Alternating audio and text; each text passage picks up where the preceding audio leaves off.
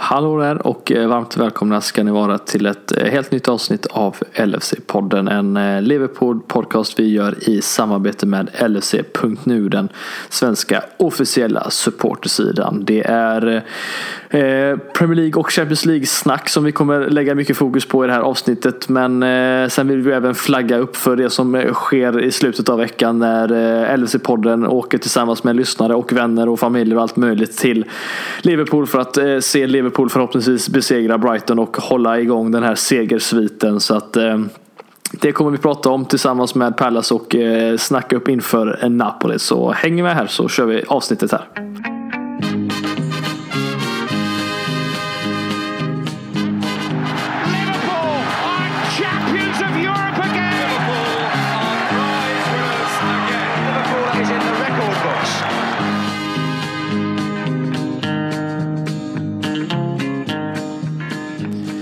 Yes, då sitter vi här igen. Eh, återigen efter en vinst. Eh, det börjar nästan bli löjligt vad van man känner sig. Med detta vet inte tusan hur jag, jag och vi kommer reagera när första förlusten kommer. Om det nu sker. Men den podden den gången så att säga. Vi eh, kommer prata väldigt mycket i det här avsnittet om Crystal Palace-matchen som var. Vi kommer ta lite små snackisar och så kommer vi även snacka upp inför Napoli i den viktiga Champions League-matchen som sker här på onsdag. Det är ju då måndag kväll som vi spelar in detta så att ni kommer ha några timmar på er att eh, lyssna igenom detta avsnittet innan det är dags för match igen. Eh, med mig idag sitter, eh, känns som alltid nu, men eh, Christian Andersson, det är du och jag som sitter där ofta på, känns som måndagar vi sitter här. Det är en sån här podddag eh, för oss båda känns det som. Hur, eh, hur är läget?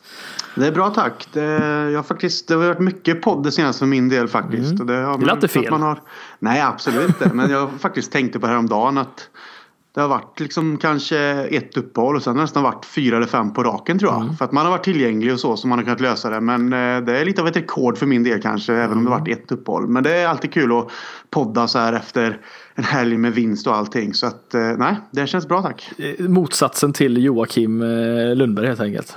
Ja, precis. Jag gör mig tillgänglig och han, han gör sig otillgänglig. Han, han, sö, han, han, han är en sån där, eh, jag känner efter lite, jag är lite småskadad. Ja, jag kan nog hoppa över den här gången. Det är, Torman, ni, ni är bättre, ni löser det. Hoppas han inte lyssnar. Han, han lyssnar väl inte på oss ändå, det tror jag inte.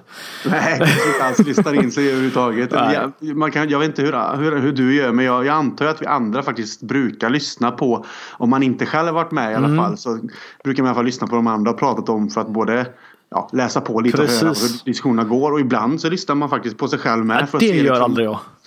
Någon gång slår jag på så här bara för att, ja ah, men fan vad, vad sa man nu liksom? Det är, inte, uh, det är inte så att du snarare känner att fan vad sexig jag låter, jag måste nej, lyssna lite till. Nej, det vet jag inte riktigt om jag kan med Men ibland så kanske man tänker efter att man inte riktigt kommer ihåg vad man pratar om och man kände liksom, vad, vad sa jag där? Tycker jag så? Ser jag så? Alltså mm. mycket går ju liksom väldigt snabbt när man pratar och man för diskussioner. Så jag kan tycka ibland att det är skönt att lyssna tillbaka och ibland ja. så kommer man på sig själv att vad fan var det? Och ibland tycker man, att men det var inte så dumt ändå. Så att, eh, det är väl eh, analys och lärdom också. På tal om det, du var väl med och pratade, det var du och Robin som pratade i senaste avsnittet va?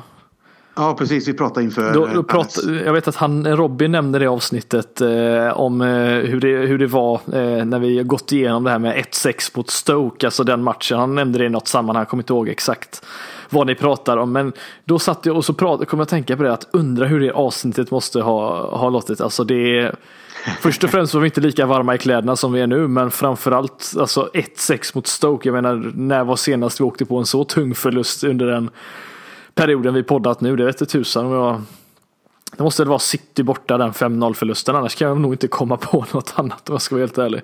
Nej inte men, på rak arm i alla fall.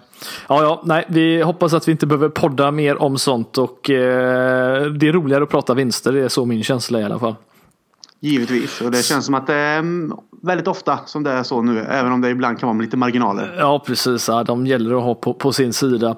Eh, nej men som sagt, som jag nämnde där, eh, Crystal Palace i lördags. En klassisk klockan 16 match, eller ja 15 eh, beroende på vart man, eh, vilken tidszon man är i. Men eh, hur, eh, ja, inför matchen pratar vi väldigt mycket om att det är en jättetuff bortamatch. Det är det också. Eh, även om vi har haft väldigt tur, eh, tänkte jag säga. Vi har varit väldigt bra snarare mot Palace de senaste gångerna och vunnit majoriteten av de matcherna i alla fall. Det var väl de som senast slog våran, eh, tog våran, var det de som vann senast på Anfield var jag inte minns fel tror jag. Eh, så att ja, det finns ett litet spöke där på något sätt. Men hur var din känsla inför den här matchen?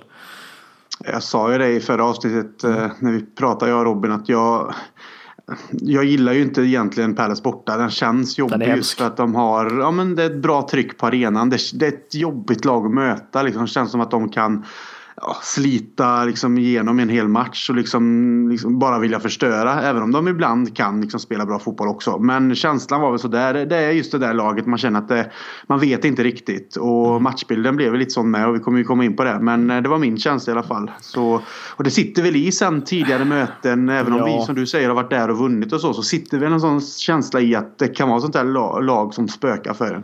Ja, alltså den här 3-3 matchen på, på Sellers Park 13-14 som vi har satt gärna valde att eh, eh, strö salt i såren lite på. Den, hade jag, den har jag nästan, jag har nästan glömt den matchen. Den säsongen var det ju Chelsea-matchen som stör mig mest om jag ska vara helt ärlig. Eh, mer än den där faktiskt. Eh, men det är fortfarande så att jag tycker att den är så, o, den är så oviss på förhand. Alltså, så att så en expert skulle väl säga att vi vinner den här majoriteten av, av tiden och, och, jag håller väl med det också men det finns något obehagligt med en Wilfried Zaha som vi har pratat om tidigare och en Andrews Townsend som faktiskt går från klarhet till klarhet nästan bättre nu än han varit tidigare. En riktigt vass spelare och sen har de ju som sagt den store belgaren som visserligen kom in då eh, senare. Men det känns som att det är ett lag som är jobbigt men ändå på något sätt så lyckas vi Krille att, att eh, knega oss fram till en, till en 2-1 vinst som för övrigt måste jag säga, eh, jag läste mig fram till innan vi spelar in att det är sjätte gången den här säsongen vi vinner med 2-1. Och vi är bara ett sånt resultat ifrån att slå i situationstecken rekordet i våran eh, PL-historia så att säga. Det känns som att vi inte är jättevana innan att vinna med 2-1 men nu känns det som att vi är där ändå. Ja, alltså någonstans. Vad, är, vad, vad beror det på? jag vet inte. Det är, lite, det är ju de här marginalerna helt plötsligt och att man ändå lyckas att eh, ta de här eh, tre poäng i sådana mm. matcher liksom där man vinner muddamålet. Och, är det tur? Jag vet, jag, jag vet inte. Alltså, någonstans tror jag att det, det handlar om Alltså när, för vi har, så, som mot Manchester City kan man ju säga att då fick vi ju se det Liverpool som vi någonstans har blivit bortskämda med att se. Mm. Vi är riktigt jävla bra mot ett riktigt bra lag och visst mm. det blir öppet spel och så på grund av hur båda lagen spelar och hur City vill spela även om de är på bortaplan och så. Men då får vi ju ut så mycket av hur vi vill spela, eh, den kvaliteten vi har. Men sen så kanske när vi möter lag som Sheffield United eller Crystal Palace i det här fallet med som, som, eh, som liksom gick ner eh, och la sig på ett lågt försvar och så vidare. Så vi har lite problem där fortsatt och vi får inte alltid spelet att flyta då när vi inte får använda liksom ytor och fart och sen så eh, lyckas vi ändå göra målen. Men sen att vi ändå kommer undan med att vinna muddamålet som jag sa. Det, jag vet inte. Det känns ju som att vi har lyckats någonstans att föra in ett, eh, ett självförtroende och en mental styrka i att vi, kom, vi ska bara fortsätta så kommer det komma. Och det är ju lite alla Manchester United på 90-talet och början av 2000-talet det här att det behöver inte alltid vara så jävla bra men fortsätter vi bara på den inslagna vägen och så kommer det komma en chans och det kommer i stort sett kanske komma ett avgörande också. Och det är ju mesta takter så att man, man väntar ju bara på att när vi verkligen hittar den här storformen där vi kanske får en catch-up-effekt för det kan ju rinna iväg lite bollar med då också. Men än så länge får man ju bara vara jävligt nöjd att man lyckas ta de här vinsterna. För de tre poängerna som det innebär när man vinner så här de, de kommer vara så jävla mycket guld värda mm. längre fram antar jag. Jo, Nej, men vi, ska väl, vi ska väl tillägga innan vi spinner vidare på detta att eh, vi alla här i den här podden i alla fall och jag tror alla som Newpool-fans är ju hur nöjda som helst med hur säsongen har sett ut. Det finns ju inget annat egentligen. Eh, men när det, när det blir sådana här vinster, så alltså när det bara tuggar på så här så finns det inte så jäkla mycket att diskutera. Så en förlust som man Eh, en förlust, då vet man ju alltid vad, vad var det som gick fel. Nu, nu sitter vi hela tiden och, och diskuterar vinster. Så man får ju sitta och försöka dissekera och, och, hitta några smådelar som vi kan prata om. Och jag tycker väl att det där ändå är en, en, en, en poäng som man kan, eller en fråga som man kan ta upp det här med alltså att vi just nu vinner med uddamålet i så många matcher som vi gör. Det är, jag, ställde frågan om du tyckte om, om det här var tur. Alltså, att vi slår Crystal Palace i sig är ju aldrig tur. Det, det, det förväntar vi oss att göra. Men att Zaha inte gör 2-2 i 94 minuten, ja det är tur. För där ska han göra mål. Eh, men just att vi lyckas gång efter gång efter gång. Det, det måste ju vara någonting annat som de här mentality, mentality giants har lyckats bevisa. Och det känns som att man jag vet inte hur din känsla är när det står 1-1 i 82 minuten, eller 84 vad det var. Alltså är du nervös eller känner du att det löser sig på något sätt ändå? tudelad där. Alltså nervös blir jag och känner att okej okay, det här kan bli ett poäng. Men är du rädd att vi ska förlora när de gör målet? Eller är du snarare att nu, nu, ja, nu blir det kryss åt mig i alla fall? Jag är inte rädd att vi ska förlora faktiskt. Mm. Den känslan smög sig aldrig på. Utan det var nog mer det här att det är ett onödigt poängtapp mm. sett ändå till matchen. Jag menar vi var inte jättebra men det var inte Palace överhuvudtaget heller. Så att, du tyckte inte eh, det? Jag tyckte Palace var riktigt bra alltså. Alltså för, förutsättningarna vad de kommer från de har haft tufft spelschema. De var ju bättre i den här matchen än vad de var i de andra, skulle jag säga åtminstone. Arsenal borta var de helt okej, okay, men mot de andra lagen så tyckte jag att de inte var lika bra. Men nu kändes det som att de hade full kontroll på, på sig under stora delar av matchen. Men det, det, det, du tyckte inte det? Nej men grejen är att om man ser det så att vi, jag tycker vi är så pass dåliga med och Palace visst, mm. jag, jag, säger inte att de är värdelösa och att vi på något sätt ägde någonting men de liksom Det är inte kvalitet förutom kanske i vissa stunder när de har vissa spelare som kan göra det men samtidigt så tycker jag inte att det, det Jag tycker mer att matchbilden speglas på det sättet att vi inte är bra men de liksom som du säger de håller oss bara stången på det sättet. Det händer inte så mycket mer men eh, ja, jag menar hur man än ser på det när det kommer till matchen och hur vi lyckas vinna. Och visst, det är ju lite tur med marginaler. Vi kan diskutera liksom var, vi kan diskutera missade chanser för dem, vi kan diskutera missade chanser för oss. Men som du sa, för att återkoppla till början här. Jag, jag tror att det är en mentalitetsgrej att vi aldrig ger upp. Att vi har mm. lärt oss att spela fram till sista liksom, sekunden och när domaren blåser i pipan och att det hela tiden en liksom, chans som kan dyka upp kan avgöra det. Och att det inte blir det här uppgivenheten som kan smyga sig på kanske att man någonstans fan nu, nu tappar vi det för att vi släppte in ett 1 mål relativt sent utan vi fortsätter att kämpa på. Vi, vi fortsätter och så får vi det målet och så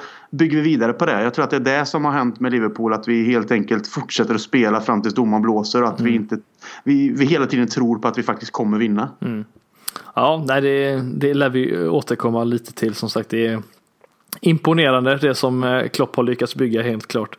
Eh, om vi bara tar det lite från början här då, det laget som, som, som lyckades göra det Krille, så snacket på förhand var ju att Robertson eh, och Sala, eh, det var ju uppgifter som faktiskt dök upp, kanske i alla fall med Robertson, lite efter att ni spelade in avsnittet, om, eh, vill jag minnas. Och Sala visste vi väl som sagt hade lite skavanker där, men eh, Robertson klarade sig även om han eh, som sagt spelat i smärtor som det verkar. kom ut lite nyheter om det idag men verkar som att han eh, att, eh, om han får rörelse på det så kanske det blir bättre nu så att vi kanske kommer få se honom ja, spela oavsett här ändå men eh, som sagt ingen Sala eh, på förhand. Eh, ni pratade ju lite det här med om att vem som ska komma in istället. Nu blev det ju Oxlade som fick ta den här kantpositionen men eh, det är ju fortfarande så att vi, vi kanske står där med en kort eh, winger om man säger så. Så när man är och Salah är borta så, så blir det lite problem med tanke på hur vi väljer att spela. Men eh, hur tyckte du att det fungerade med Oxlade på, på ytterpositionen?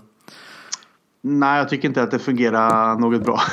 Nej. eh, önskan inför var ju som jag och Robin diskuterade var ju att Oxlade skulle komma in om inte Sara spelar. Men vi hade väl mer en tanke om att om vi hade fått välja och eh, liksom fixa och trixa med laget, vilket det såklart inte nu är, men liksom att man då kunde laborera in eh, Oxlade i en, hel, i en annan eh, formation. Mm. Så att han inte är på en kant utan mer eh, ja, centralt bakom kanske anfallare. Liksom har den rollen då. Men eh, jag förstår ju också hur hur Klopp tänker och att Oxlade ändå kan spela den rollen som han ändå gör. Liksom. Det, det, förstår jag fullt ut men eh, tyvärr då för hans skull så tycker jag inte att han lyckas komma in överhuvudtaget på det sättet han har visat tidigare när han hittat formen och gjort lite mål. Utan jag tyckte att det här var en av de sämre stunderna han haft nu. Om man ändå tänker på att hans formkurva har gått uppåt under den perioden sedan han kom tillbaka så tyckte jag att den här insatsen var, var dålig. Och det, det är synd men eh, samtidigt så tyckte jag inte att laget heller fungerar överlag så att eh, man kan inte lägga all skuld på honom heller. Nej, Nej men det, det är väl det är så svårt för att jag tyckte väl i matchen att han han, han sökte sig ju väldigt mycket mer och mer in i banan. Alltså man, vet, man märker ju på honom att han vill inte spela där ute. Han vill vara central, han vill ha bollen mycket. Han, mm. han vill vara en del av det. Eh, det är, så, det är lite intressant statistik som sagt om man kollar på de andra lagen jämfört med oss så är det ju Eh, helt klart så att den som har bollen flest gånger och slår flest passningar det är ju eh, Trent och, och Robertson och det är ju så vi bygger väldigt mycket av vårat anfall på att hitta Salah man är bakom backlinjen. Eh, med Oxley blir det ju inte riktigt samma sak även om han har speeden och, och, farten på det sättet men det känns som att när vi, det här med plan B som vi pratade om, när, när inte de huvudspelarna är med som, som ska göra det andra så känns det som att det, det blir lite knackigt även om Mané hade väl ett, två lägen där både Fabinho och eh, Van Dijk hittade honom i, i djupledet men det blev ingenting till slut. Men det känns som att vi tappar väldigt mycket när, eh, eh, i, i vårat spel som sagt när de inte är med och det är förståeligt. Tassala är den spelaren han är men Eh, känner du att vi borde hitta någon annan typ av spelidé när de här inte spelarna är med eller är det bara att, kötta på och liksom ta det dit det kommer? Nu blev det vinst ändå men det ser ju som sagt knackigt ut rent spelmässigt eh, när de inte är med. Allting tycker jag beror på motståndet också men jag tycker absolut att man kan hitta andra formationer och sånt när inte till exempel Salah nu kan spela eller om till exempel Mané skulle vara avstängd eller skadad eller något annat liksom så tycker jag att man faktiskt har spelare som kan användas bättre på andra sätt till exempel Oxlade. Så att jag har inga problem att man skulle på något sätt hitta nya formationer men samtidigt som det inte får gå ut över att till exempel Robertson och Alexander Arnold ändå ska ha sina mm uppgifter som yttrar om man ska kalla det så och komma runt. För där är det mycket som vi bygger vårt spel igenom och de gör det så jäkla bra. De tillhör världseliten på sina positioner. Så det vill man ju inte ska försvinna. Men man kanske behöver använda en sån som Oxlade på ett annat sätt. Man kan ju eh, laborera om med både Firmino och Mané där uppe också. Om man nu vill till exempel ha en Oxlade bakom och man kan liksom ha ett mittfält med en, jag tror Robin nämnde det också, man kan liksom på något sätt sätta upp med Henderson till höger på ett mittfält om man nu skulle köra liksom med sittande och en trea och, och till exempel eh, Mané eller Firmino högst upp beroende på hur man vill ha det och Oxlade bakom. Så det går ju att hålla på och trolla lite men ja, det, är lätt, det är lätt att sitta här och säga det och tro att man spelar något jäkla FM eh, på datorn liksom. Eh, det är svårare kanske i verkligheten men möjligheterna finns ju. Men jag förstår ju också att man kanske inte frångår en taktik om det är nu så att det är så Klopp väljer att se på det och vill spela på grund av vad han ser att Crystal Palace kommer komma med. Men eh, som sagt, då är det ju synd bara kanske att Oxlade inte lyckas eh, fylla den positionen på det sättet som Sara gör. Men att han söker sig in i banan känns ju också rätt så naturligt från hans sida. För det är lite av den typen av spelare han är. Så att, mm. eh, det är svårt men jag tycker ju som du säger också. Vi, vi fattas väl någonting där. När någon utav Salah Mané kanske är borta så skulle man kanske vilja ha en annan typ av spelare att kunna kasta in eller komma in från bänken som är lite mer lik dem i spelstilen kanske. Men det är också lättare sagt än, än gjort att, att lösa. Mm, ja, men vi kan väl ta ett litet sidospår innan vi hoppar vidare i, i just matchen. Jag vet att vi har, det har varit lite diskussioner kring det här med att vi vi har en fantastisk elva och visst nu är väl Shakiri på väg tillbaka. Han är en av de spelarna som, som kan spela där och Rigi som sagt lika så. Men det har ju varit snack om att, att hoppet ifrån våran startelva kanske till de som kommer in kanske är större än vad vissa av våra konkurrenter har. De, där de har mer eh, ja, spelare som kan komma in och göra ännu större förändring i slutändan. Eh, vi kom ut lite nyheter om att Brewster eh, ser ut att kunna lämna på lån eh, exempelvis i januari redan om han får hitta en klubb där han ja, få speltid, garanterad speltid åtminstone. Jag tror att, att det finns lite intentioner om att eh, det kan hända någonting i januari. Eh, som sagt, det finns ju lite rykten även som pekar åt att Liverpool faktiskt är intresserad av en Jadon Sancho exempelvis i Dortmund som för tillfället har det väldigt tufft där. Han blev ju utbytt efter 30 minuter mot Dortmund och har lyckats ja, få lite ovänner där också. Men vad, vad tror du Klopp tänker eh, med, med laget här nu? Det är jäkligt svårt när det kommer till Liverpool alltså. För vi någonstans vet man inte riktigt var man står. För jag kan ju tänka mig att Liverpool är absolut intresserade av de bästa spelarna i världen på de positionerna. Som till exempel Salah, Mané är på just liksom kanske mer talangmässigt då. Kanske inte de etablerade men just talangerna. Att man tittar på alternativen, att man är intresserad. Men sen så ska det finnas alltid det här med eh, rätt läge, pris, lön. Eh, sen får man ju se på Mané och Salah med. De tillhör ju världsliten på sina positioner också. Det är ingen som petar petas direkt. Kommer en, en yngre förmåga vara nöjd ändå och kanske sitta på bänken och fasas in i det långa loppet och så vidare. Så jag, jag tycker det är svårt i, just nu för att vi har så jäkla många duktiga spelare på de flesta positionerna i startelvan så det är svårt att se vem som någonstans kanske skulle vara okej okay med att spela andra fiol ett tag. Men en sån som Sancho som du nämner, absolut. Kommer antagligen vara dyr men har framtiden för sig om det är så att någon utav dem där framme skulle lämna framöver. Eh, men eh, det är jäkligt svårt tycker jag. För jag tror att Klopp ändå tänker att med, med Oxlade, med Origi, med en Shakiri tillbaka så finns det ändå den backupen som kanske behövs så länge det inte blir en jätte, alltså långtidsskada på Mané eller Salah som håller borta med spel länge. Så jag tycker den situationen är skitsvår. Jag vet inte vad du tycker och hur du ser på det men det känns inte som att det konkret är så att Liverpool kommer gå och värva. Nej, liksom. det, det, är klart det är kanske lite tidigt, eller tidigt tidigt, det är ju, det är ju en, en månad och lite det till eh, kvar tills dess. Men alltså, det jag känner lite så här, du får gärna eh, peta in när du, när du har någon åsikt men det laget Klopp har byggt nu bygger ju inte Eh, Eh, på superstjärnor på samma sätt som många andra lag gör. Som är den positionen vi är nu med e- x antal segrar i rad och, ser extremt starka ut. Det bygger ju snarare på spelare som gör jobbet som ja, bygger ihop den här lagenheten som verkligen fungerar ihop. Eh, samtidigt så är vi ju den positionen där vi skulle kunna, precis som om vi säger då vi behöver inte gå så långt som City, men eh, nästan i alla fall. Där vi skulle kunna ha betydligt bättre spelare på bänken för att folk, eh, eller spelare attraheras till Liverpool idag, det vet vi. Det, det, det, är inte svårt för Liverpool att hämta in spelare. Vi vet ju framförallt då med vad som hände med Nike. Det, det liksom byggs andra grejer runt omkring Liverpool, inte bara det sportsliga. Så det känns som att det är mycket som kan hända där också. Men det är samtidigt så är min känsla just att det går emot lite det Klopp faktiskt vill bygga. Eh, det är klart att han skulle säkerligen önska, älska att få in en, en, en Jadon Sancho om han fick möjligheten. Men samtidigt så är det just att, att bygga en, en trupp som bara för att köpa in spelare, det kommer inte funka. Men att hämta in en yttermittfältare hade ju inte skadat. Det, det hade det inte gjort. Jag känner fortfarande att det, vi är lite svaga där. Det känns som att vi inte ibland har råd att göra ett byte ens för att det känns som att om vi inte vi leder och, och sådär då, då kan vi lyckas ja, ta ut det ändå. Men eh, hamnar vi i situationer där vi måste jaga då känner jag inte mig jättesäker på att den spelaren som kommer in kommer göra större skillnad. Det är väl ungefär så jag känner. Ehm, och där önskar jag att det kanske fanns någonting lite vassare. En fjärde spelare att hämta in. Ehm, från, ja, och få in av de här ytterligare tre där framme. Det känns som att det borde vi kunna sträva efter i alla fall. Är, det, är, det, är din känsla likadan eller är jag, är jag ensam här?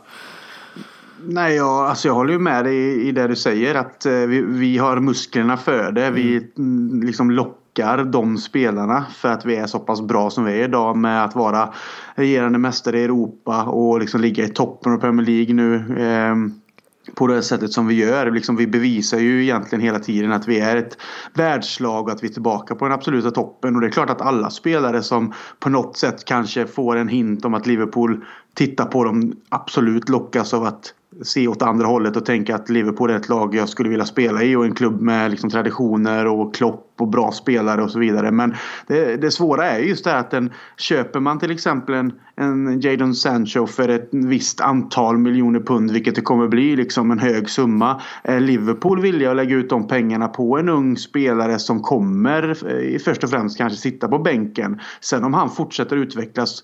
Det, alltså det är svårt att se att han skulle peta en Mané eller Salah just nu. Ja, för Mané går ju från, klar, nej, från klarhet till klarhet och han är kanske en av världens bästa spelare. Sala, visst hans form har inte varit på samma, nu har han skadad, men hans form kan inte ha liksom lyst igenom på samma sätt som den gjorde första och andra säsongen. Men samtidigt är han en spelare som är fruktansvärt viktig för oss och han gör sina poäng. Så är det så att Liverpool är beredd att betala för en sån ung talang de dyra pengarna och ge honom antagligen rätt så hög lön också och sen låta han sitta på bänken. Eller är man mer villig att vänta och sen kanske köpa honom i ett läge där man till exempel skulle sälja någon av de andra för att man känner att nu har han tagit den nivån som gör att han kan gå in direkt i ett lag och göra eh, på samma nivå eller göra skillnad på samma nivå helt enkelt och att man då gör sig av med någon annan för att man vill tjäna in pengar och kanske gå plus minus noll eller liksom kanske till och med tjäna på det. Mm. Så jag tycker det är skitsvårt att diskutera nu vem som faktiskt finns tillgänglig att kunna komma in göra skillnad när de kommer in från bänken i det laget vi redan har och då, det känns som att sådana som Origi, Shakiri, eh, Oxlade är på ändå den nivån att det känns att det är okej okay, men det är jäkligt svårt att hitta någon ytterligare lite högre upp kanske mm. när det kommer till att i alla fall ersätta eh, Salah Mané. Sen att Oxlade kan ersätta dem på centrala mittfältet på ett annat sätt det är en annan fråga. Men just när det kommer till fronttrion så är det jäkligt, alltså det är ett stort snäpp från att vara dem till att vara någon som kan komma in och känna att eller vi i alla fall supportrar kan känna att åh oh shit, här kommer vi ändå kunna fortsätta skapa och, eh, och liksom utmana och, och, och, kanske göra mål på det sättet som vi ser dem göra nu. För det finns inte många spelare i världen som, som är uppe på den nivån som är tillgängliga. Och när det kommer till talanger då så anser jag att det, det är både dyrt och jag vet inte om klubben som sagt är villig att göra lägga ut de pengarna för att sedan ha någon på bänken. Utan då tror jag att man hellre ser att man byter ut någon kanske rakt av i en försäljning och så köper man in istället. Mm. Ja, nej, det är helt klart. Det, vi ska väl tillägga att den, som du nämnde, nu finns det inga exakta siffror, men en Jadon Sancho lär ju eh, inte kosta mindre än 70 miljoner pund åtminstone med tanke på den Visst, nu kanske det har inte varit, förra säsongen var väl framförallt då det slog igenom ordentligt, men eh, det är väl som sagt, det har ju diskuterats lite som en, en, en Ryan Fraser exempelvis från, från, från Bournemouth. Det lär ju inte alls bli lika dyrt och det är fortfarande en sån spelare som vi kanske hade köpt mer under eh, Kenny Dalglish-eran på något sätt. Men eh, nej, det är, vi, vi återstår att se. Som sagt, det är en månad kvar innan vi kanske sitter här och diskuterar någon, någon typ av transfer åtminstone. Men eh, nej, det hade inte skadat kanske Krille att få in någonting lite vassare. Men det är klart, Jadon Sancho kanske inte hade gjort eh, en, två bollar mot Barcelona och eh, ett, ett Champions League-mål mot Tottenham som Origi, det vet man ju inte. Nej precis och det är det som är grejen att skulle, skulle klubben eh, chocka oss och faktiskt värva in den typen av spelare. Sådan, liksom, liksom alla dagar i veckan är ju det välkommet och man skulle bli hur glad som helst. Men Samtidigt så känns det som att man hellre då sitter lite lugn i båten och inte förväntar sig så mycket. Nej. Utan eh, man får se vad som sker helt enkelt. Ja. Ja men det var ett, ett sidospår på tio minuter här. Det är helt okej. Eh, men som sagt, det var, eh, vi kan väl nämna det bara lite kort. vi åkte ju nästan på ett, ett, ett underläge här eh, i, i, eller vi gjorde det, men det, det togs tillbaka på något sätt. Eh, eh, VAR räddade oss och ett underläge, 1-0 i underläge i första halvlek. vi alla kan väl säga att pushen på Zaha var väl minst lika som gav frisparken var ju lika mesig som knuffen som eh, Ayew gjorde på Lovren så plus minus ett, ja plus, ja plus minus noll helt enkelt var det jag tänkte komma fram till att det går jämnt ut men eh, ändå så sitter det folk och är fullständigt eh, superarga att eh, ja, vi tappar poäng, eh, målet som sagt emot oss så att vi, vi får det med oss. Vad, vad är din tanke? Ja, alltså först när man ser det så tänker man ju liksom att det inte, alltså när man ser hela sekvensen vid målet utan att se någon repris eller något så ser jag, då liksom uppfattar jag inte just det. Eh, sen satt jag och tittade på matchen med lite kompisar här i Norrköping, mm. hemma hos en kille. Och han såg det. Han bara nej nej det kommer bli var liksom, jag såg, han såg faktiskt en knuff och jag hann inte med att se den. Jag vet inte om det var för att man satt och pratade lite och man mm. dricker sin öl och så vidare. Och man kanske missar alla sekvenser liksom så. Men han hade i alla fall eh, sett det och jag och tänkte okej okay. och så började ju liksom ändå granska det. Och när man väl såg reprisen så tycker jag inte att det är några konstigheter alls att det döms bort. För jag menar det är en, en knuff. Det är liksom inte en litet så här pött utan det är två händer upp i ryggen och i ett läge där, där Lovren kanske inte är helt med och så vidare. Och att det blir då att han tappar balansen lättare just för att han inte, vad ska man kalla det, inte står stabilt på mm. backen i det läget. Så att eh, när man ser det så så tycker jag liksom om man någonstans ändå försöker ta av sig då Liverpool-glasögonen så tycker jag att i det läget så är det ju en frispark för att vi har sett många sådana situationer dömas till frispark när VAR inte fanns också. Det är en relativt hård knuff i ett straffområde där det blir kanske ett, ett farligt läge eller eh, mål eller kanske, kanske ändå liksom inte blir mål men man märker då att då kommer domaren liksom döma åt det försvarande laget liksom på grund av knuffen. Så sett till det så tycker jag att det är ett eh, rätt beslut av, av, av domaren och att VAR då eh, går in korrekt och tar bort eh, målet, att det blir bortdömt. Mm. Och det är just intressant där, för det har ju varit snack innan det här, under uppehållet som var här nu då, att eh, eh Premier League Eh, Eh, snubbarna, eller vad man ska kalla dem, har ju gått och pratat igenom det här under landslagsuppehållet, huruvida det används och förbättringar och liknande. Och det här är ju som sagt inte jättevanligt som VAR går in och, eh, och ändrar en, eh, ett, ett sånt beslut när det inte är en offside eller något extremt liksom super, supertydligt som domarna har missat. Men nu, har de, nu gjorde de det, vilket det känns som att vi kommer säkert få se mer av i framtiden och det känns som att det redan nu har, har blivit bättre på något sätt. Eh, det gick ju i våran favör i det här fallet men eh, nej, men det gav oss i alla fall möjligheten att, att, eh, att starta andra halvlek och det gjorde vi ju ganska bra med ett tidigt mål och Mané igen Krille. Hans 29 under 2019 och Lite likt Suarez hade det med Norwich så får man ju säga att Mané har det likadant med Palace. Det är fem raka han gjort mål mot eh, Crystal Palace och det var väl bara, det var nästan väntat på något sätt va? Det är skönt att ha en spelare som gör mål mot Palace hela tiden när man ändå sitter och känner att den matchen inte känns så rolig på förhand. Så är det ju skönt att veta att det är någon som faktiskt alltid gör mål mot dem. Mm. Om man ändå ska se det så. Så att eh, nej, alltså om man tänker på att de fick ett bortdömt mål precis innan halvtid. Vilket är jäkligt viktigt psykiskt enligt mig. Liksom, för jag kände det, fan det är skitläge när de gjorde mål. Att vi går in i halvlek med ett eh, 1-0 underläge och så komma utåt och liksom jobba och se kapp och göra 1-1 och förhoppningsvis därefter då gå och vinna så kändes det tungt. Men när vi fick då 0-0 istället eh, helt rätt så eh, kändes det som att vi ändå kom ut lite som ett annorlunda lag i andra halvlek. Det kändes lite bättre faktiskt tyckte jag när man såg Liverpool och sen så som du säger så kommer ju målet och det är ju jävligt förlösande på det sättet att vi faktiskt får in bollen. Det är ju inte det bästa Studsen avslutet. på vår sida kan vi säga.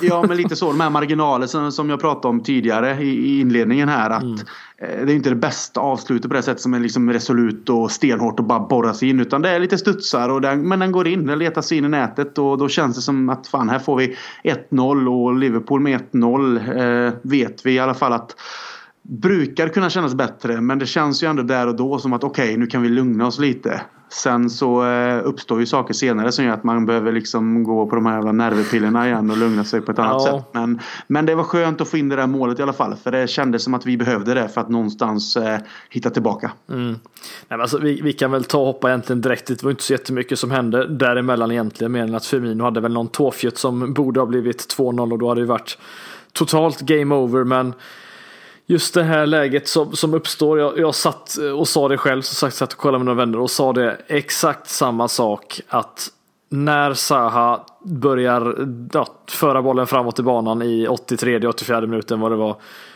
Eller 83 kanske var. Men eh, då kände jag bara så här, ta ner honom. Han är alltså fyra Liverpool-spelare runt omkring och han kommer ändå förbi. Och då kände jag bara att nu kommer det, nu kommer det hända någonting. Och det, och det var ju precis det som hände. Eh, nu gör ju inte han, jag skrev ju innan på min Twitter att han är den enda jag egentligen är livrädd för och då fick jag ju alltid svar, ja, han har inte gjort mål på massa matcher. Men det spelar ingen roll när det är Liverpool, det är alltid någonting unikt med oss att spelare dyker upp när de inte ska göra det. Och nu var det 14 matchen när något han inte gjort mål och så självklart står han där med ett 1-1 mål i slutet av matchen. Eh, Mm. Jag kände att vi, vi, har mycket, alltså Fabinho exempelvis, han hade ju åkt på ett gult redan och missar ju som sagt matchen som kommer, vi ska diskutera lite längre också fram. Men det känns som att vi måste vara lite smartare och faktiskt fälla honom in på mitt plan. Alltså, det är ett gult kort kanske och sen så är det över. Men istället så, låt, så är vi sådär passiva i försvarsspelet och låter Zaha komma förbi och ja, jag vet inte riktigt vad man ska säga. Det känns som att det är vi, förra året var vi stabila på ett helt annat sätt. Nu, nu är vi inte samma försvarsspel längre, även om vi är ett lag på ett annat sätt nu. Men 20 matcher spelade den här säsongen Krille och bara tre hållna nollor. Vad, vad, vad, vad kan man dra av den slutsatsen? Ja, nej, jag, jag vet faktiskt inte. Mär, om vi säger så här, märker du att det är någonting som är avsevärt mycket sämre eller är det bara att vi vi, vi, vi agerar på ett annat sätt. Vi spelar på ett annat sätt som just gör att motståndarna ja, skap, gör fler mål helt enkelt. Egentligen inte. Jag vet inte om det kanske är lite eh, någon alltså känsla av aggressivitet kanske. Jag vet inte. Att det är lite mer eh, ska inte kalla det avslappnat, det är fel ord, men liksom lite mer passivt vid mm. vissa försvarsinsatser. Uh, att det inte känns som att vi är lika liksom komma nära spelare med boll, att på något sätt pressa som försvarande då, liksom att inte låta spelare vända upp. Till exempel som nu med, med Zaha som du säger, så jag tyckte också när han kom drivande där att liksom det är liksom en svärm av Liverpool-spelare nästan runt honom men ingen riktigt vågar göra något. Jag kände att han fick bara flyta igenom. Bara tryck till honom i alla fall så länge utanför straffområdet så stoppar vi i alla fall hans försök. Nu ledde det ju till ett mål här och eh, det är väl lite den känslan i alla fall då i försvarsspelet kanske att eh, i vissa stunder när det uppstår eh, farliga lägen så eh, kanske det känns som att det är lite mer passivt än tidigare. Jag vet inte om det bara är någonting som har skett eller om det är att vi spelar på ett annat sätt eller om det är andra instruktioner. Jag vet inte men eh, det, vi får hoppas bara att det kanske någonstans kommer tillbaka till det som var förra säsongen och sen att vi kanske kan börja göra fler mål för döda matcher också. Men just nu så lever vi lite där på, på eh, ja, på gränsen helt enkelt. Vi, vi släpper er mål eh, nästan i varje match men vi lyckas göra två. Liksom. Så att, mm. eh, det hade varit skönt med en, en, förändring där. Att vi håller nollan i några matcher och att vi kanske gör två, tre, fyra mål framåt. Ja, nu, nu, kan det vara mycket begärt i vissa stunder men vi har också vant oss att se att Liverpool kan göra det. Så att det är inte så att det är inte är ett lag som inte har den kvaliteten. Men jag vet inte vad du tycker eller tror om försvarsspelet. Men det, det är i alla fall min tanke att det, det känns lite mer passivt i vissa stunder. Och, och, och sen vet jag inte om det är något annat som påverkar? Nej, alltså vi, vi, först och främst så är vi inte lika aggressiva i, i vårt försvarsspel lika högt upp i banan på samma sätt. Vi kanske är mer kontrollerade i det och väljer, väljer ut situationerna mer Ja, vi är smartare i dem när vi ska pressa kanske vi ska säga än, än vad vi var tidigare. Då kändes det som det var en konstant press hela tiden och det gav resultat ibland och ibland gjorde det inte. Men Ja, alltså vi, vi kan inte skylla något på målvakterna för vi, vi har två målvakter som gjort väldigt bra ifrån sig ändå. Men det är klart att förra säsongen hade vi ju lägen om man tar, tar Everton-matchen som ett exempel när vi vinner med 1-0 och Origi sena 1-0 mål.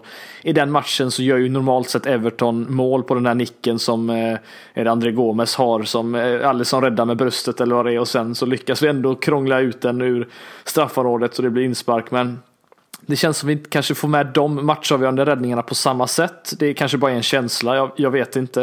Eh, det känns fortfarande ändå stabilt på, på, ett sätt i form att vi lyckas ändå hålla dem kanske mycket från, från de absolut farligaste lägen. Men det, det, är fortfarande så att vi släpper till mycket mer skott än vad vi gjort tidigare. Eh, Palace hade ju lyckades dessutom få in bollen i straffområdet väldigt många gånger vilket resulterade i farliga lägen. så att det kanske är som, som vi säger att vi är lite mer passiva i vårt försvarsspel. Vi är inte lika aggressiva och det här att stänga till eh, inlägg istället så låter vi dem komma in i boxen för vi förväntar oss att van Dijk och, och company ska rensa bort den. Men det är jag vet inte om det är rätt sätt att gå, gå tillväga när man försöker eh, vinna en titel men uppenbarligen så går det ganska bra ändå.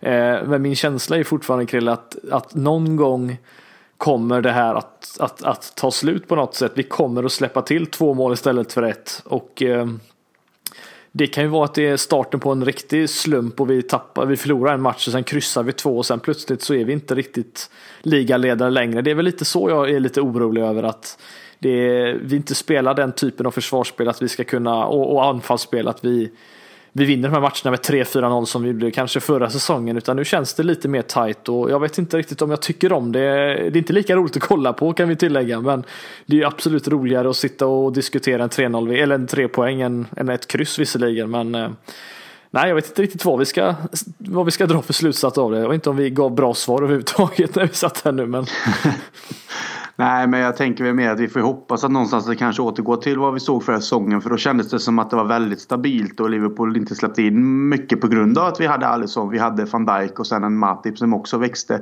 Så kändes det som att det liksom var väldigt eh, eh, säkert bakåt. Och jag menar, det är klart det är fortsatt säkert bakåt. Visst, nu hade Palace kanske lite mer chanser och det var några farliga lägen och så vidare. Men sånt kan ju också ske i enskilda matcher. Men överlag tycker jag att vi är, vi är bra. Sen liksom att vi har släppt in eh, liksom ett mål och sen lyckas göra två. Det, det är fortfarande ett styrkebesked i min värld att vi ändå lyckas vinna matcherna. Men så, såklart behöver vi faktiskt rätta till försvarsspel på det sättet att det kanske kan vara skönt att hålla någon nolla. I alla fall för Alisson och även för mm. försvararna också känna att vi, vi gjorde det jobbet. För deras jobb är ju som Liksom, jag vet van Dijk har sagt någon gång att en, en nolla är ju liksom då, då vet han att de har gjort sitt jobb till 100 procent. Mm. De som är försvarare. Medan om vi då går och vinner liksom med 3-0 säger vi. Då vet ju de offensiva spelarna som har bidragit med målen. Kanske nu kan ju en försvarare göra mål också. Men du förstår vad jag menar. Mm. Då har de gjort sitt jobb. Liksom. Det är de som ska stå för, för anfallen och avsluten och målen. Medan så en som, som van Dijk menar att håller vi nolla då har vi som är där bak gjort vårt jobb. Och det, jag tror att det kan behövas lite just för känslan av.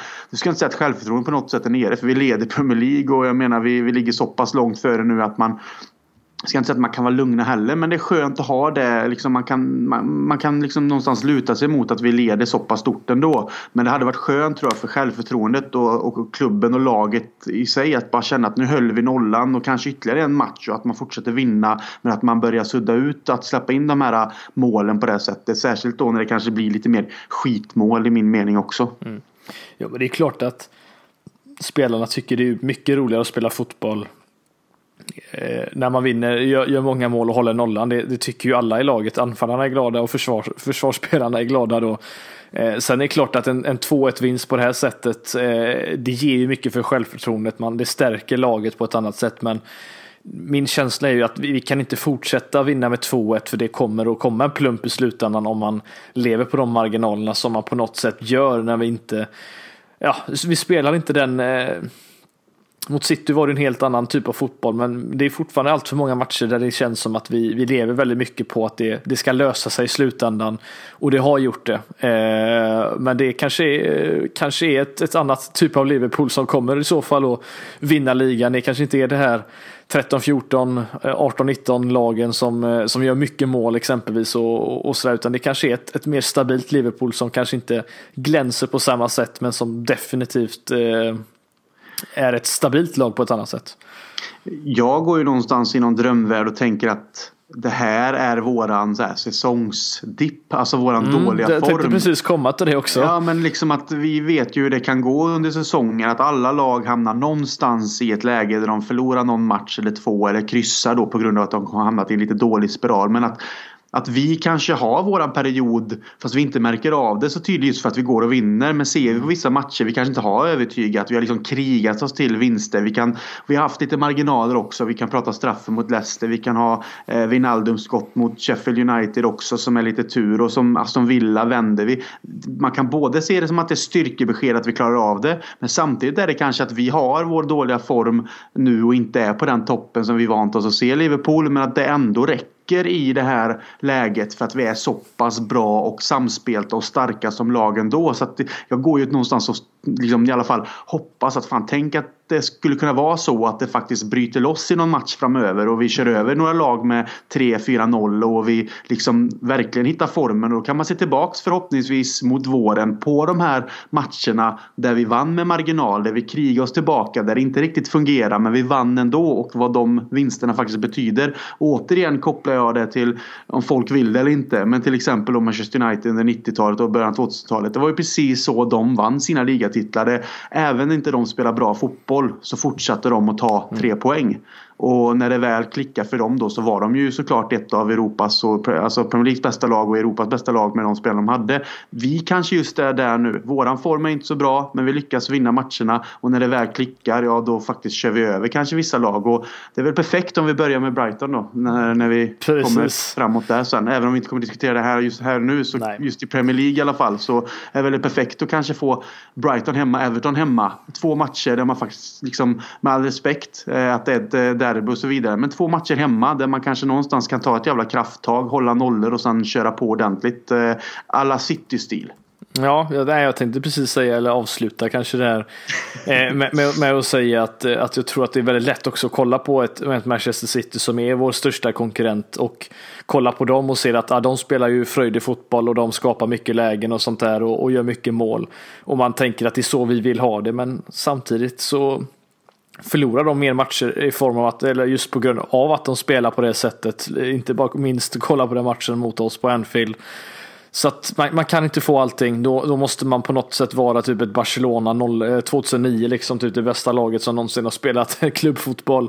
Eh, och då kräver det att man har Messi och alla de här storstjärnorna som har spelat med varandra i, i, i x antal år. Men det, nu är vi ett helt annat Liverpool. Vi, vi, är det här Liverpool. Vi ska inte jämföra oss med andra utan det är så här vi ska ta oss framåt. Det är väl så man får tänka antar jag. Ja, det räckte ju till slut sen när det blev en hörna i 85 minuten. Precis.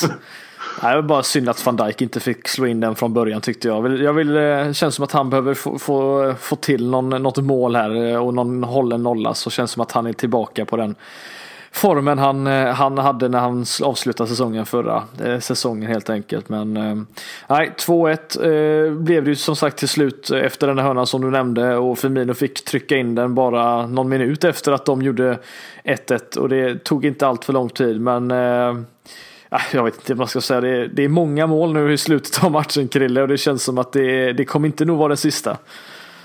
Nej, och jag menar man, man sitter ju där i 85 minuten och känner sig lite. Det är inte lång tid kvar men en höna är en höna och vi vet ju att vi är farliga så att jag ska inte säga att jag på något sätt satt och tänkte att vi kommer vinna eller lösa det ändå. Men mina känslor var heller inte att det var helt, helt kört. Där har ju Liverpool någonstans lyckats jag tror inte bara vad gäller mig utan många supportrar kanske att man inte så fort det liksom blir det här de kvitterar och det blir 1-1 i, i liksom slutet egentligen av matchen och vi ser kanske att det finns tid kvar men det är Liverpool som vi någonstans lärde oss förr inte kunna göra så mycket åt det här utan kanske till och med förlora istället. Mm. Den känslan är ju borta helt totalt. Nu är det mer här, okej, okay, ska vi lyckas skapa några mer chanser för att faktiskt vinna matchen? Det är den känslan som kommer in och det blir ju en hörna och så slås den in och så till slut så får Firmino den framför mål och han liksom trycker bort den i, ja, så att målvakten inte kan ta den helt enkelt. Och, och det blir 2-1 och där känner jag direkt att okej, okay, det är över nu. De kommer inte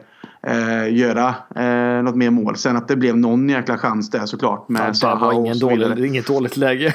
Nej, men det är också de här marginalerna. Så att känslan blir då att men fan, vi, vi tar det här igen liksom. Och det, visst, vi får, vi får fan vara nöjda och glada mm. eh, så länge det fortsätter så här. Men såklart då att vi kanske slår på den riktiga formen så snart som möjligt. ja, precis.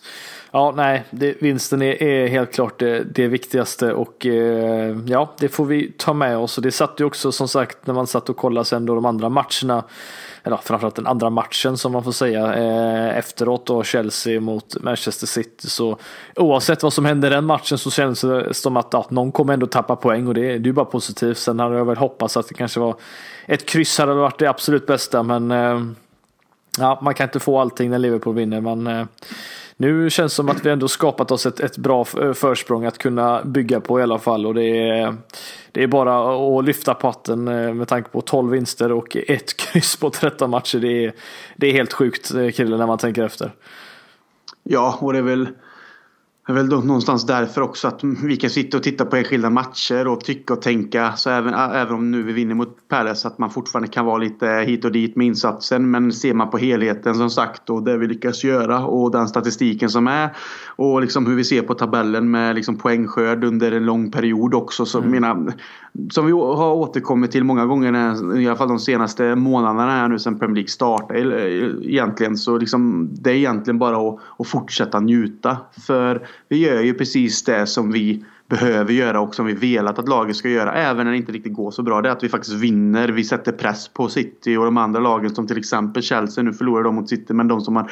Och Leicester också för den delen. Vi sätter ju press på dem hela tiden och det är lite det som man kanske innan då har liksom inte fått från Liverpool att det har tappats poäng. Det har liksom smugit sig närmre. och vi har ju sett att det tyvärr då har gjort att vi har tappat ligor tidigare. Att man inte klarar av att ta kanske de här måste-poängen. Nu gör vi det på ett helt annat sätt även om det är på, med marginalerna. Och, nej, det är därför man nypa sig lite i armen och liksom förstå. Som sagt när man står Palace borta vilken jävla viktig match att ta mm, tre mm, poäng ändå liksom. Så att eh, ja, folk får inte tro att vi sitter här och gnäller utan det handlar mer om att hur man ser på det. Men i det stora hela så är det ju helt underbart i det läget som vi är nu och det vi får se. Ja, och samtidigt så åker Lillebror, Lillebror på, på en hemmaförlust eh, mot, mot eh, jumbon Norwich. Och så får han gå sen dessutom då Marco Silva vilket eh, ja det är ja.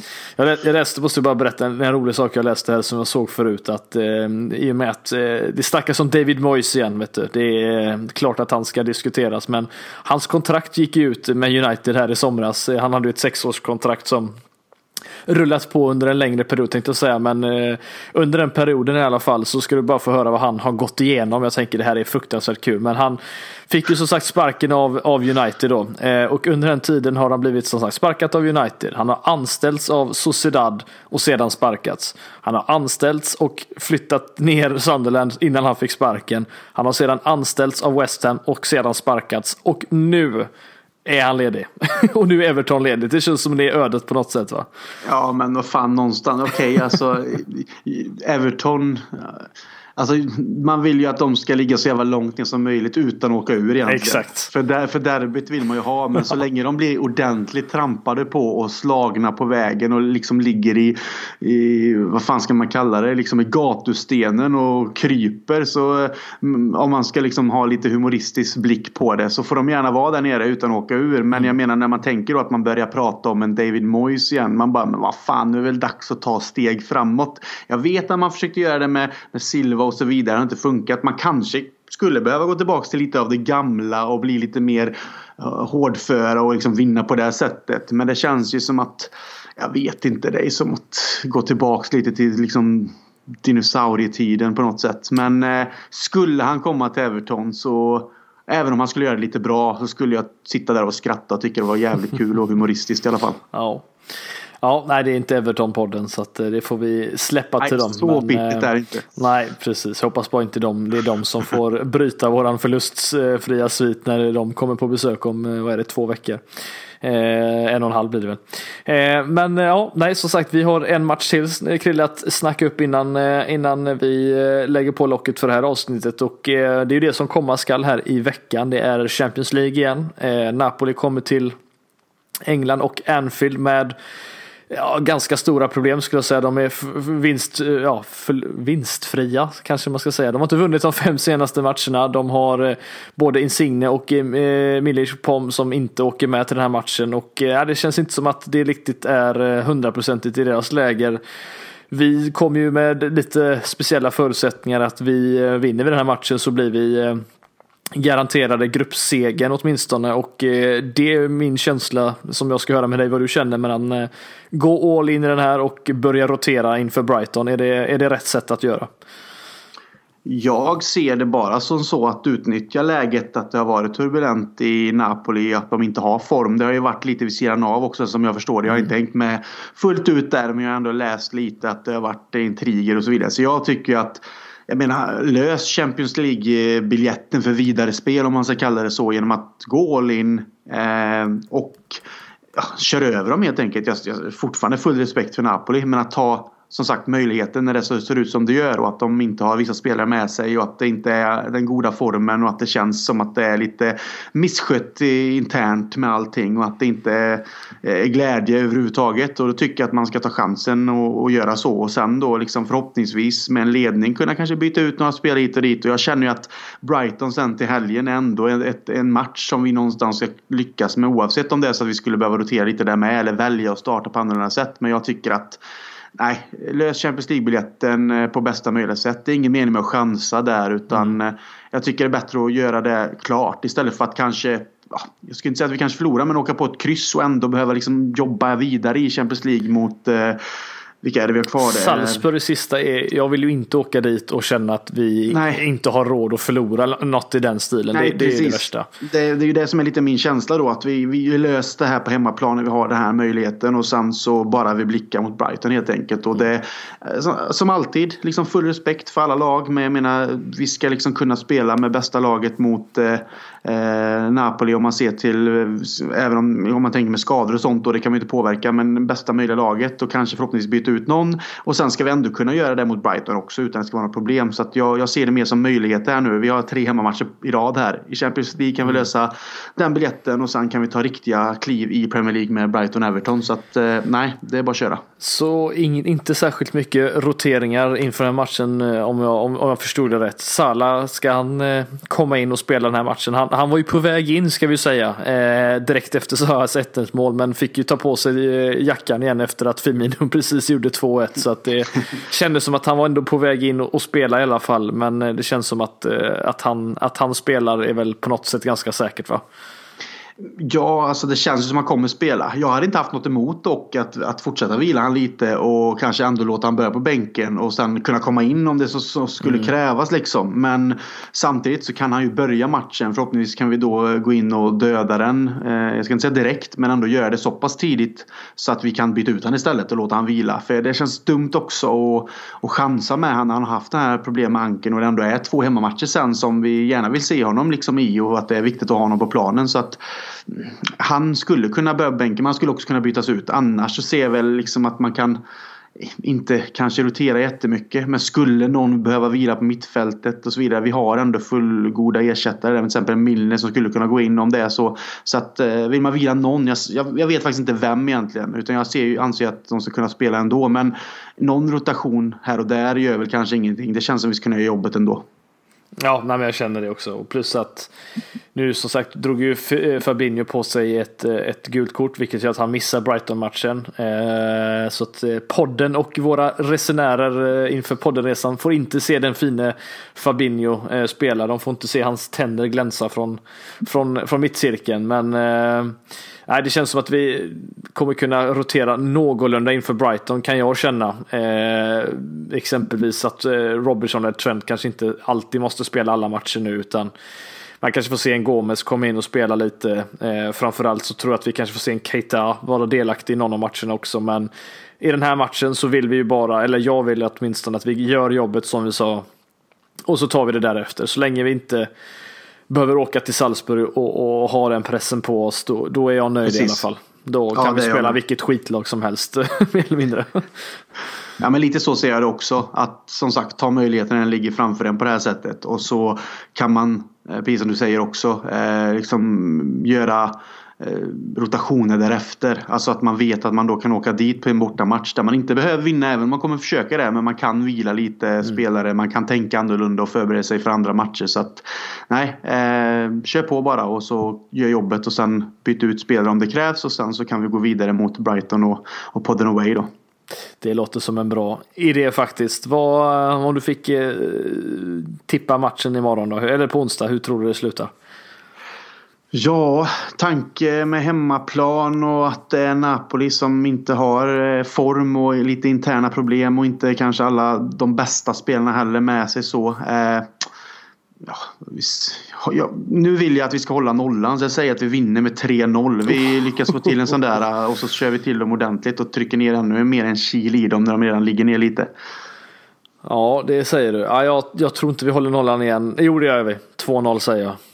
Ja, 2-0. Ja. 2-0. Ja, men det är ju givet. Vi, vi tar det. Jag, jag vill ju gärna se att det blir 3-0 så här och vi kan byta ut någon då som sagt typ i 70 75 kanske och bara känna att ja, men det är gjort och så mm. vilar vi dem och så blir det bästa möjliga sen mot Brighton också. Ta, ta det steget.